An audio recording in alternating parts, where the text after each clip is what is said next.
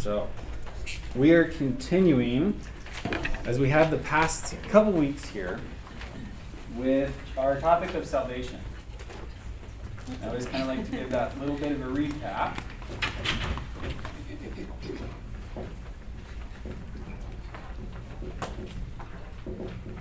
But right now, we're in this opening section of salvation as to the why we accept salvation. And for the past couple weeks, we kind of first hit on the why being of God's grace, his unmerited favor bestowed onto us guilty sinners. And then last week we had a in-depth, but I think good conversation on the topic of election. So probably not all questions were answered, but that's what that's what we get for only sticking on it for 40 minutes, right? So, but we had a good conversation about that, and that God in eternity past does elect individuals for salvation. Now, what I want to kind of point towards before we kind of hit our next point something that I think kind of is going to help us segue mentally into our next section. And I want to point towards Romans 8:30 as our example here. Okay, it's not in your handout. I saw a whole bunch of heads go down. That's why I wrote it on the board. So that way we can kind of see it. But also, if you want to flip to it in your Bible, you can do so as well. What we're kind of bridging into here is let me go ahead and read this. How about this? Romans 8:30. And those whom he predestined, he also called. And those whom he called, he also justified. And those whom he justified, he also glorified. Now, you kind of can get a rhythm in this passage that it naturally almost feels like a progression or a stair step. And what I'm getting at here is that there is a order, so to speak, of salvation.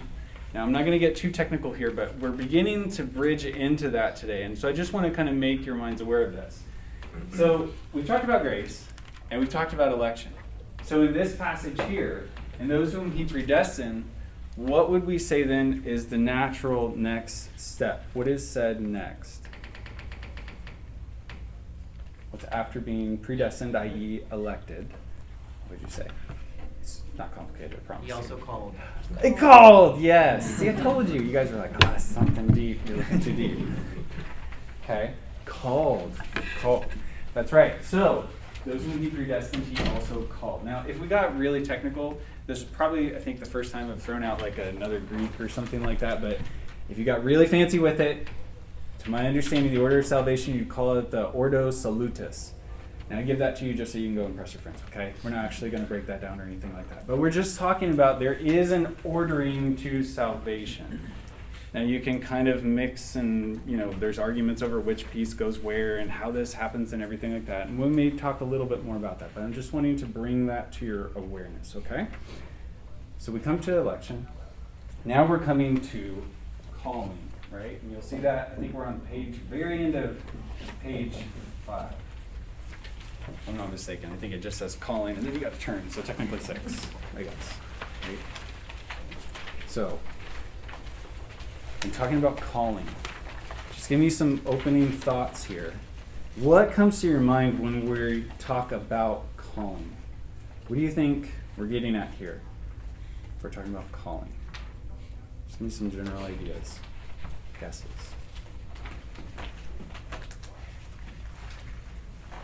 I think it's personal. If you, when you call somebody, you're calling that person, you're not just calling some, you know, group of people Mhm. to their home, you're calling somebody. Intent? Okay. It's like an appeal to action, perhaps.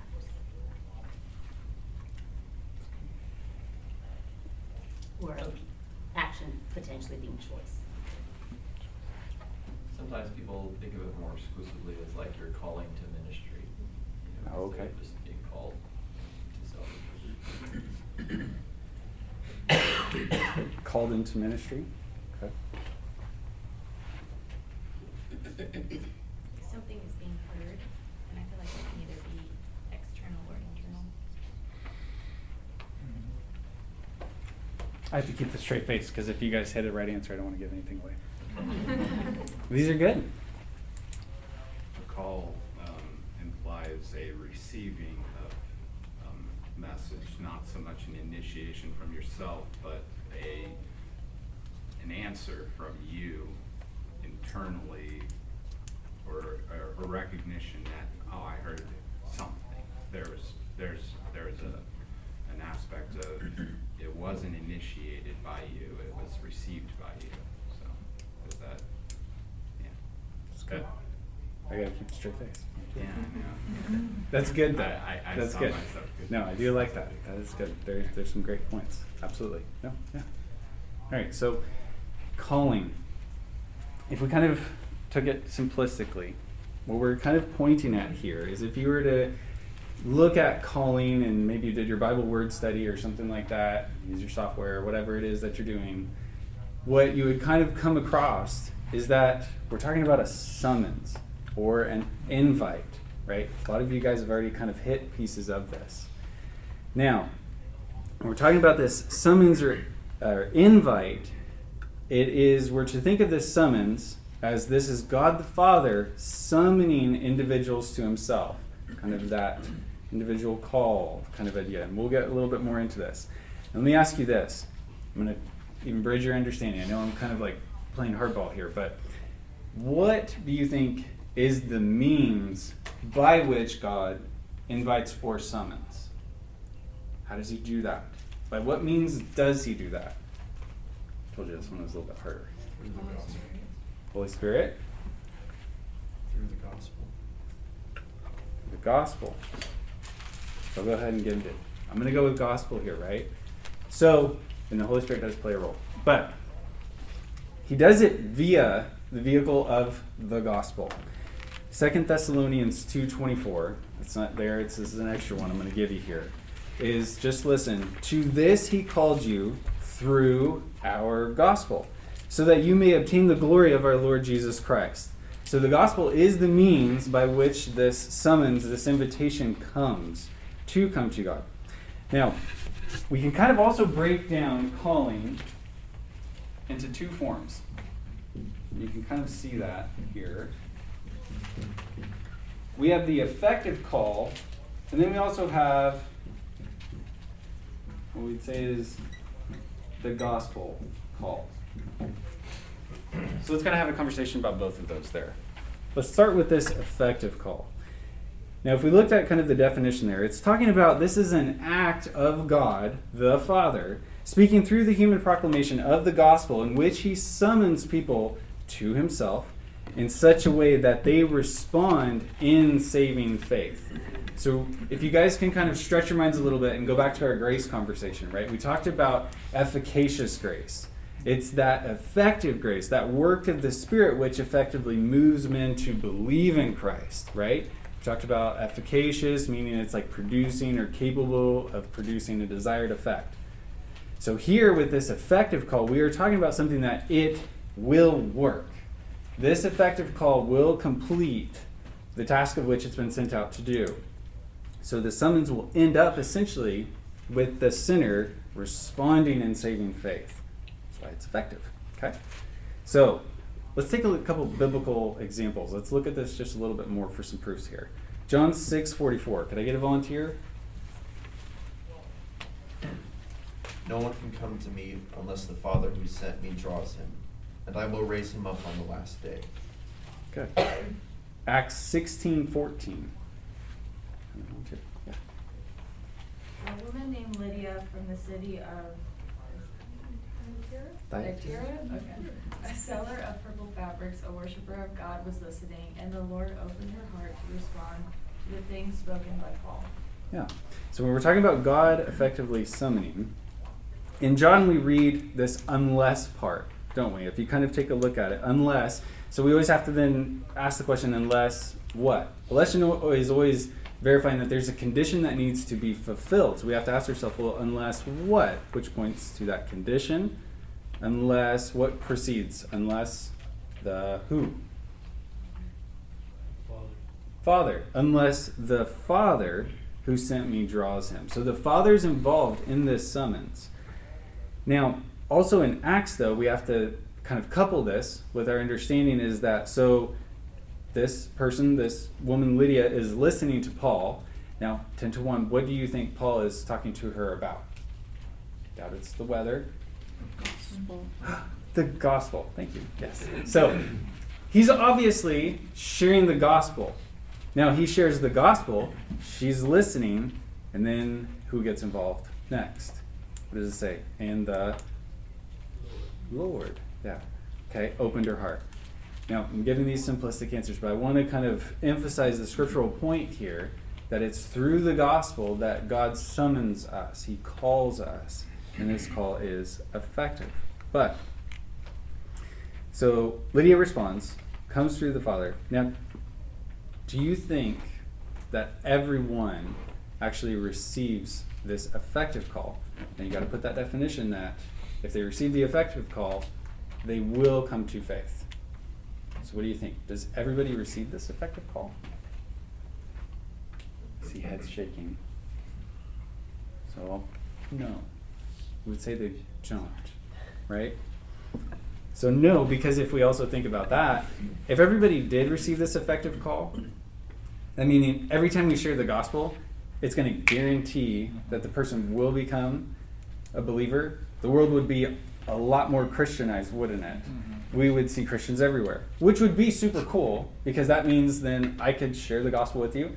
You would all believe, and you could all turn around and share the gospel, and whoever you share the gospel with would believe. We could take over the world really quickly in a magnificent way, right? The world would change. So we can obviously look at our surroundings and deduce that not everybody receives this effective call, which leads us to our next point the gospel call. Oh, Scott, yes. I was just gonna add that I heard um, someone when they were asking about how it affects their evangelism, uh, just knowing the, the effectual calling says it tells them that gives them confidence that he has guaranteed success. That those whom God Mhm. calls, he knows that they'll respond to the gospel. So it gives him motivation to know that his job is to be faithful to share the gospel, and the the Father will call and fill those. Yeah. Takes that responsibility out of our hands because I can't change the human heart, but God can. So I'm just the waiter. I'm just bringing the food to the table. Mhm. They don't like it, they don't like it. That's not me, right? So, the gospel call. So when we get at the gospel call, with the effectual call, we're actually talking about something that is, let me put it this way. The effective call is also known as like the internal call. Something that actually happens internally inside of us. And it's also particular.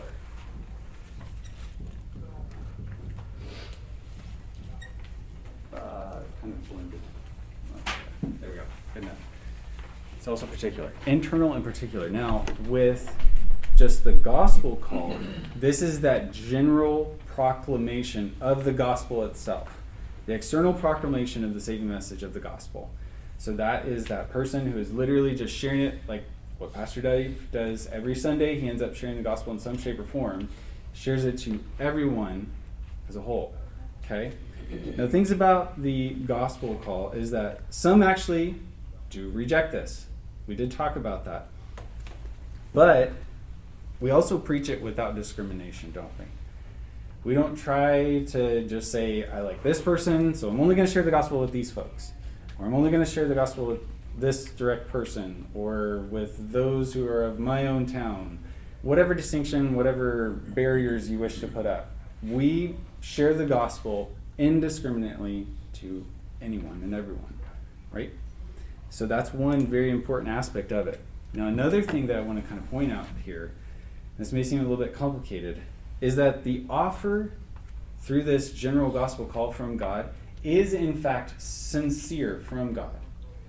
And the reason I bring that up is because when we when we focus on sovereign election, and we know that God has preordained whatever comes to pass, sometimes it can seem like that can butt heads in our minds with the gospel call. In the sense that, well, God doesn't really mean that, does he? I mean, if he is already chosen person A and he's not going to choose B, then when they both receive the gospel, well, he didn't really mean it to the guy who's B, right? No, we got to kick that out. Every time that the gospel is proclaimed, it is a true invitation from God. Now, that also then puts that blame on that person, whether they willfully choose to accept it or not. So it's something that we kind of just got to make sure that we keep, and so that we don't misunderstand um, or mislabel the Lord, okay? Romans 10 14. Did I get another volunteer here?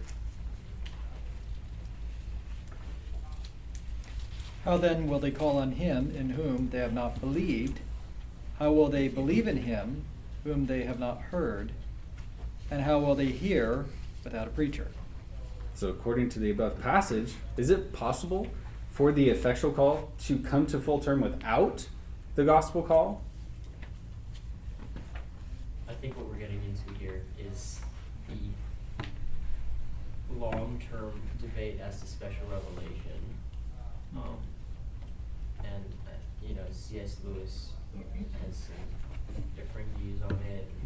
and There's other Christian uh, apologetics masters who've had very different perspectives on it. Um, is, is it possible for the effectual call to come to full term without the gospel call? I, I think so. I think, I mean, I think to say that it's impossible is to limit God. Mm-hmm.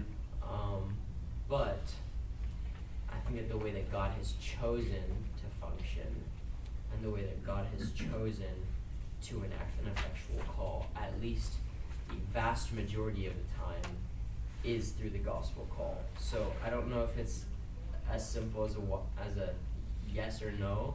Mhm. I think it's more of a yes, but God has chosen generally no. I, I don't know if that makes sense. I apologize. No, no, no. I think I see what you're what you're kind of getting at, especially with the God limiting Himself. I think aspect. I think what we can lean on is I think what we get from the scriptures is that God has chosen the gospel to be the means by which the effectual call comes through. Let me kind of give an example here, okay? Let's say we'll kind of we'll do some stick figure drawing here. Why not? I don't think I did this last week. Maybe I did. I don't know. But you always got to have a stick figure of some kind. So let's say you and your friends, you're out for a night on the town. You guys are to go get some food or something. I don't know. Pick your favorite hamburgers, Doobies, sushi. I love sushi. It's so good. I know. It's like, probably only five of us, but whatever. That's okay. Is it So- back on town meet 8 p.m. because that's that's pretty much as late as anything. For Emporia, it's 7:30. It's still early. A lot can happen. Okay. so 7:30, you guys are cruising. that good? Okay. Here we go. Out of nowhere, you're sideswiped by a street evangelist. Let's just randomly call him Dave. Uh-huh. Seems like a good. I only say that because I know you've done street evangelism. We could probably get some good stories. Okay, so this masked bandit jumps out and he shares the gospel with you. Okay, so Dave accurately gives the gospel call to each one of you. All right? So if you receive that general gospel call. Now, what are the effects of that? Let's say buddy A and buddy B, eh, it does not hit. They shake their head. They're like, I don't know what's wrong with this guy. Two shakes up crazy, talking about Jesus. Who's Jesus? Like, it just, you know, it doesn't hit. However, in your case, it does. You feel that change. You understand. You can tell the difference. It's come home, right? You shake your head to what they deem as insanity, but you say, that's the truth. I, I should be listening to this guy, right? This is in fact what we would call that effective call. Does that make sense? Mm-hmm. The effective call resides within the general call of the gospel. Okay? Mm-hmm. Now let's kind of move into a little bit more here. Scott, you kind of answered this. I'll just go ahead and throw this out. Maybe somebody else will have an answer for this as well. But given what this teaches, how should this motivate us in proclaiming the gospel? Any other thoughts on that? because if we're effectively called to salvation, then part of that calling is to spread his word. So it's obedience in your calling. And because while God could choose to simply move the hearts of anybody, um, he chooses not to, and he does choose to work through our spreading the gospel. And so, you know, you can err on the too Calvinistic side of saying, well, you know, it's predestined, so why bother? But the fact is that God chooses um, to do so through us, and we don't know.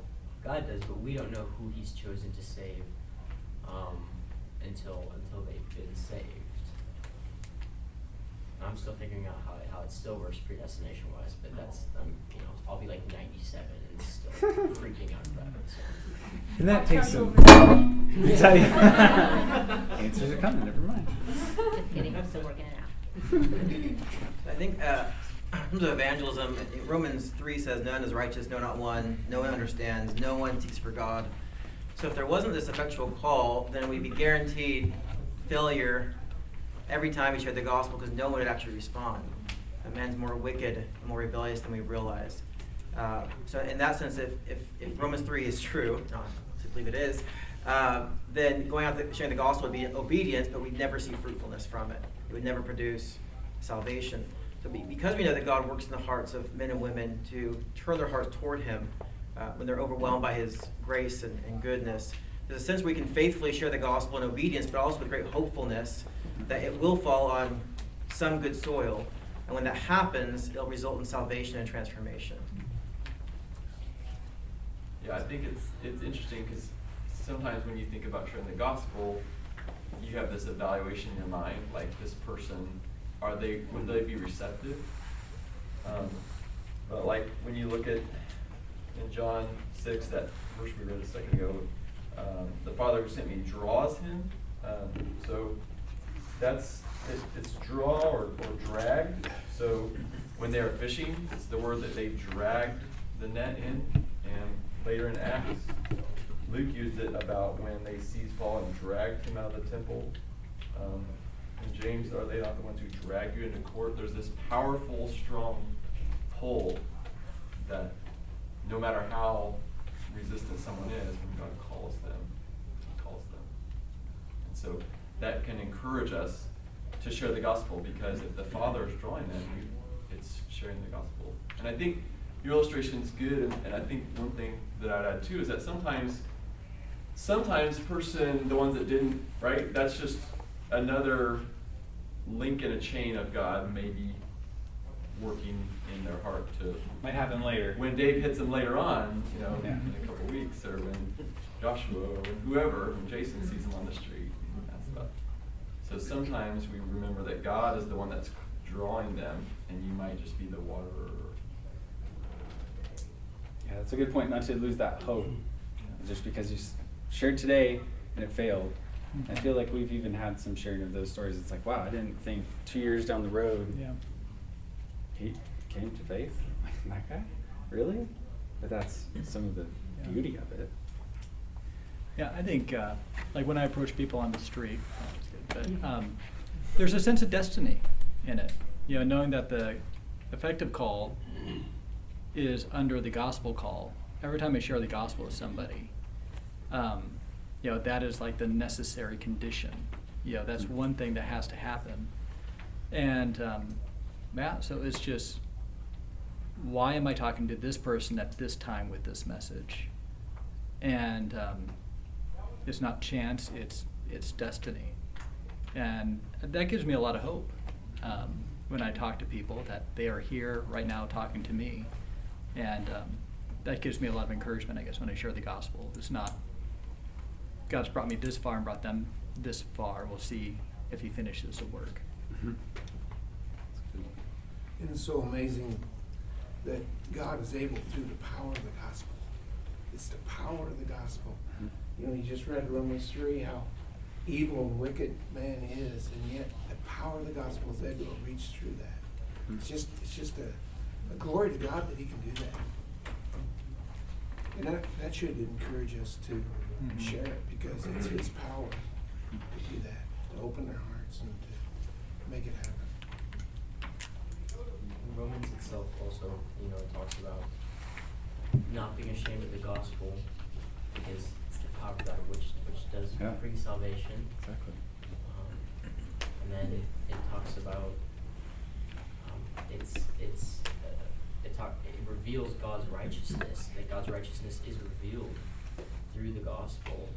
Um, and, and that it's, it's a righteousness that is, that is by faith. Um, from, you know, it says from first to last, so from the beginning to the end, the righteous will live by faith. Um, and so the, the, just the gospel and, and God's righteousness and, and faith in God, um, are just so intrinsically linked together, and, and I agree, I think that's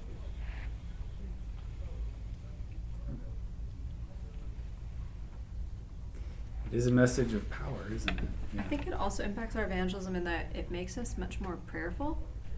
Because, I mean, every time you pray for someone's salvation, you are praying because you know that God has to do something for this to work. Right. Right? Like, we all pray like Calvinists. We all do, or else we wouldn't pray. And I think when I was younger, I used to be like, I want to be the one to say the thing to my sister that makes her turn to the Lord and opens her eyes and finds the key to her heart and answers the question or whatever. And now I just realize the Lord has to fundamentally change something.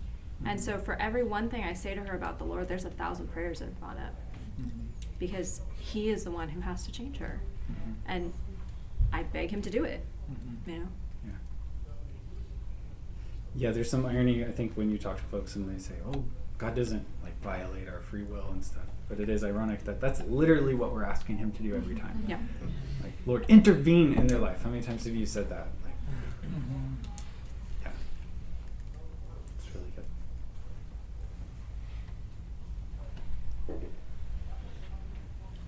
All right.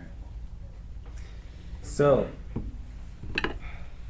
motivated to share the gospel, right? So, when we talk about this, how it's relevant to our salvation, it's although the invisible hand of God is ultimately responsible for drawing us to the Savior, He does choose an external gospel call to impact our emotions, our intellect, and will so that we can respond with faith and repentance that you just brought up a second ago. Now, when we get to this next section here, we're actually finally getting to another section. Can you believe it? We actually moved on a little bit. Wow. But let me make some room here. So we've been talking about the why. Now, I'm going to need this room a little bit later. Now, let's move from why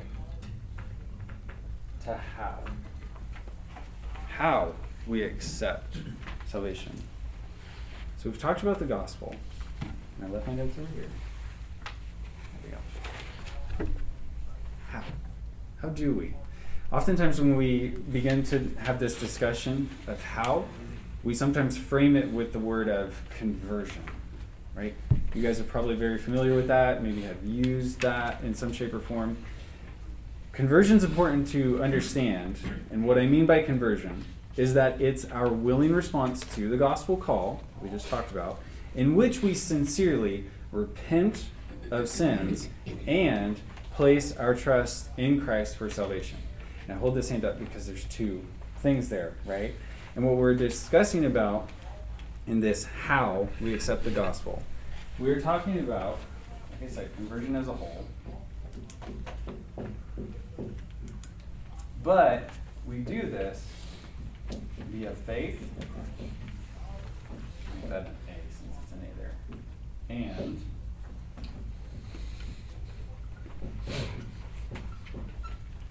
faith and repentance. Okay? When you think of conversion, I think something that's been really helpful, think of it like a coin. In the regards of you have, say, said coin, a, a quarter, right? And what do you have on each side? One side you have George Washington, the other side you have the eagle.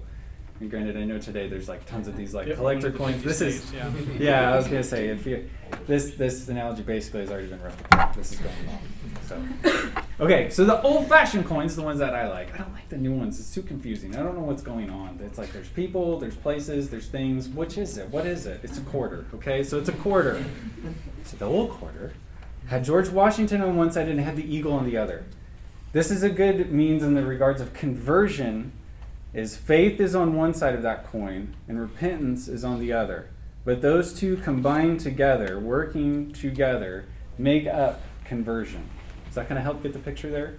So that's what we're talking about, the coin of conversion, I guess you could say. So do you like Right. flip a coin and then? See, I know, I told you it had holes. Don't poke too hard. This isn't heads up, good luck. Like so. Oh, I got faith this time. I got repentance. They're both good, so you can't lose. so flip that coin. No, okay, that's all right. What if you Band and flip ship the coin and it stands on its side? its side. Oh, What I'm nice. hearing is that I should gamble. And here we go. I will not be back up here next week. Thanks for nothing, guys. Ah. so, my cool coin analogy. faith, faith. Let's bring it back. so, faith. One side of the of that coin. Make sure we're not going over here. Okay. In definition, because I think we can kind of we can start to explain faith in so many different ways. But what we need to kind of get at here is first let's talk about what faith is not. okay.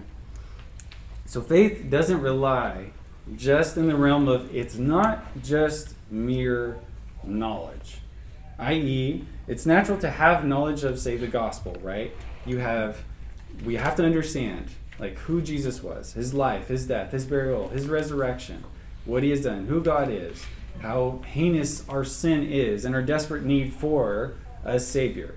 We need to understand those facts. But understanding those facts alone doesn't constitute faith, right? And maybe some of you guys have, have any of you, say, in your conversion, my cool coin, experienced that where you kind of thought, hey, my faith is knowing the right things. Does that click with anybody? Not like you have to give me a personal testimony. I won't necessarily say close your eyes, raise your hands, and I'll point you out. Mm-hmm. But I think we can kind of reminisce with that. I know personally I can, because I think as a kid, I used to think that if I died, when I died, I would go to heaven and it was like I'd then end up like in an interrogation room or something. Mm-hmm. I know this is weird, but what's going on, Yeah. right? Because I thought it was the divine test waiting for me. I had this like image of like a dark room with the one lamp. You know what I mean? Yeah. It's just got On a the scale paper. of zero to one hundred, right? Yeah, I get the thing with the, and then they ask me troubling questions that my heart always races to, right? I always thought it was going to be like this test, and on the other side, there's going to be like Peter or Paul or Gabriel, and they're the cop with the rolled up sleeve and that kind of thing going on. And that I'd have to pass this test, that I'd have to know, you know, who brought the Ten Commandments down from? Moses? Like, okay, one, now a hundred more. That's not what we're getting at here. Just simply knowing the facts, because we know there are folks that know the facts, but that's not what faith is. So we kind of need to establish that. Does that kind of make sense? You guys been there? Okay. All right. The other thing about it, let's kind of bridge this knowledge barrier here. Knowledge and approval is not enough. Does that make sense? What I'm getting at is, is that if you know the right facts, and let's say you say, okay, those are the facts. Yeah, Jesus, he was a real guy. Jesus died. He was buried. He was resurrected. You state, and then you also affirm those things, are still not saying that that's faith. Okay? Mere assent to the factual knowledge isn't enough either. Let's take an example of this Acts 26, 27 through 28. Could I get somebody to read that, please? King Agrippa, do you believe the prophets? I know that you do. Agrippa replied to Paul, In a short time you will persuade me to become a Christian. Yeah, so this is in one of Paul's defenses. So he's on his way to Rome, right? Answering. And so he's brought to trial. In this particular passage, it's really fascinating and I think it's really good. I enjoy this passage just with Paul's remarks and his rebuttals and everything like that. But if I remember right, Festus is there too, if my mm-hmm. memory's correct, right? So Paul's making this defense of the gospel. Now King Agrippa's there. And if my memory serves correctly, King Agrippa does have kind of these Jewish roots, this heritage. In the regards that, he knows the prophets, he knows the Old Testament, he knows all these things. And the interesting thing is that Paul also knows that he knows. And so Paul appeals to that angle. And King Agrippa, we could probably also say that he this is probably like he's a he's a good Jewish boy. He probably would live to some of these standards and affirm, yeah, that's what you should be doing. But there's something missing. And that's why his respond is, Paul, are you trying to convert me? Right? There's something missing inside King Agrippa. He has the knowledge, and he affirms that those truths are true, but there's something else missing. Hence why we could say that King Agrippa isn't exercising true faith. Okay? So, have you ever run into this or seen this? Can you think of an example of this kind of behavior, say, in our society today? You don't don't give like a name of a person, but if there's something that you've run across that you've seen before, what do you think? I mean, that was that was me. Even when I was I was younger, I'm not sure I actually believed. Still trying to figure that out. But for years, I defended the apologetics of the Christian faith while living you know, completely apart from them. So I could argue with the best of them, and, and, I and I did about like why Christianity was true, and but then I, I didn't believe it. You know, I logically it made sense, but then I just just. Eh. We're entering into there's there's a hole in something, isn't there? Right? We need something more to finish this out. Another kind of example that I kind of think of is so. Uh, I, I enjoy listening to politics and podcasts and that kind of thing. My wife is polar opposite, like, mm-hmm. and that she's probably healthier for it. But mm-hmm. one thing I always think of is we use these terms now as far as like the American evangelical. If you want to get like with a divisive term, you could say like Christian nationalist or something like that. Now I'm not trying to be political here, but what I'm pointing out is that what always comes to my mind when I think of these terms is that essentially we're talking about a group of people that affirm those things that apply to the Christian faith. They would agree with us on things like, say, abortion being wrong, right? We believe in the sanctity of human life. We would probably agree on measures of how we should structure our families husband, wife, right? Man and woman, and how we should be raising our children, all these kind of things. A lot of things that if we met these folks, we would, we would be buddies essentially. We would agree strongly with them in a lot of things. But the thing that I always think of is has that knowledge developed or is developed into true actual faith? Okay? So now I've alluded for a long time here. Let's actually get into a real true definition here. Saving faith. What differentiates it? So saving faith is trust in Jesus Christ as a living person for forgiveness of sins for eternal life. Now, this definition emphasizes the personal trust. That's what I'm kind of hitting on here.